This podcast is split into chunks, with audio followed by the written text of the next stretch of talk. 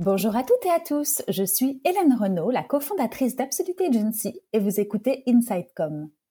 Au travers de ce podcast, nous allons parcourir les différents enjeux et les différentes facettes de la communication interne en 2021.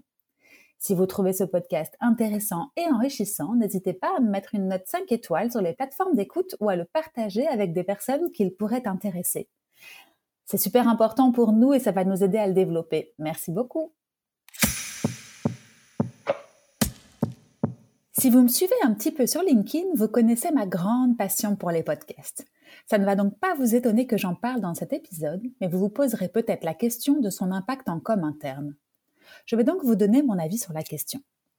Les podcasts, s'ils sont bien faits, répondent à trois grandes attentes des collaborateurs en 2021.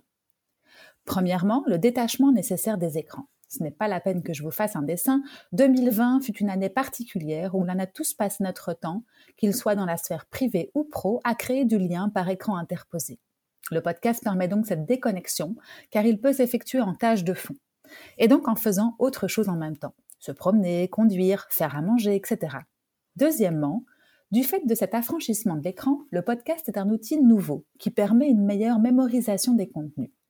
Notre esprit vagabonde laisse place à l'imagination car il n'est pas cannibalisé par l'image. Et enfin, le podcast est un média engageant où l'humain est au centre de l'attention. Alors maintenant que nous avons vu pourquoi il était intéressant de créer un tel rendez-vous, je vous en dis plus sur les différentes applications possibles.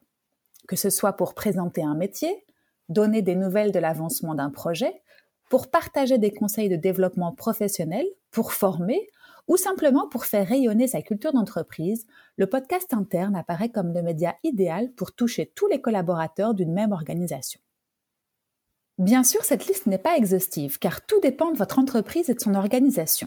À vous de faire votre propre plan de communication en définissant une ligne éditoriale claire. Dans un premier temps, visez des formats courts, je dirais moins de 5 minutes, et didactiques, comme par exemple des trois conseils pour, ou cinq minutes pour faire la connaissance de Monsieur X ou Madame Y. Cela vous permettra de vous faire la main. Une fois que votre concept et votre plan de com sont définis, n'hésitez pas à répartir la parole sur les différents métiers en diversifiant le plus possible les intervenants si votre concept le permet. N'hésitez pas non plus à varier les formats en faisant des interviews de collègues ou des épisodes où une seule personne prend la parole pour donner conseils et astuces. Et voici maintenant l'étape de production des contenus. Bien sûr, un partenaire externe peut vous aider à monter ce beau projet et à les produire pour vous. Mais vous pouvez également les produire vous-même en faisant l'achat de micros et d'un enregistreur numérique. Ce média est assez frugal et vous permet donc un test and learn sur un pilote de quelques épisodes de manière à corriger s'il le faut après un trimestre ou deux. Enfin, en ce qui concerne sa diffusion, et comme il s'agit d'un média encore discret dans le panorama de la com, n'hésitez pas à communiquer largement dessus pour le faire connaître et en expliquer l'utilisation.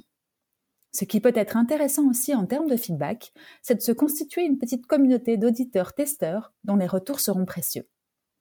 Voilà, à vos micros, n'hésitez pas à me faire des retours si vous en avez ou à me contacter si vous avez besoin d'aide pour vous lancer. À très bientôt!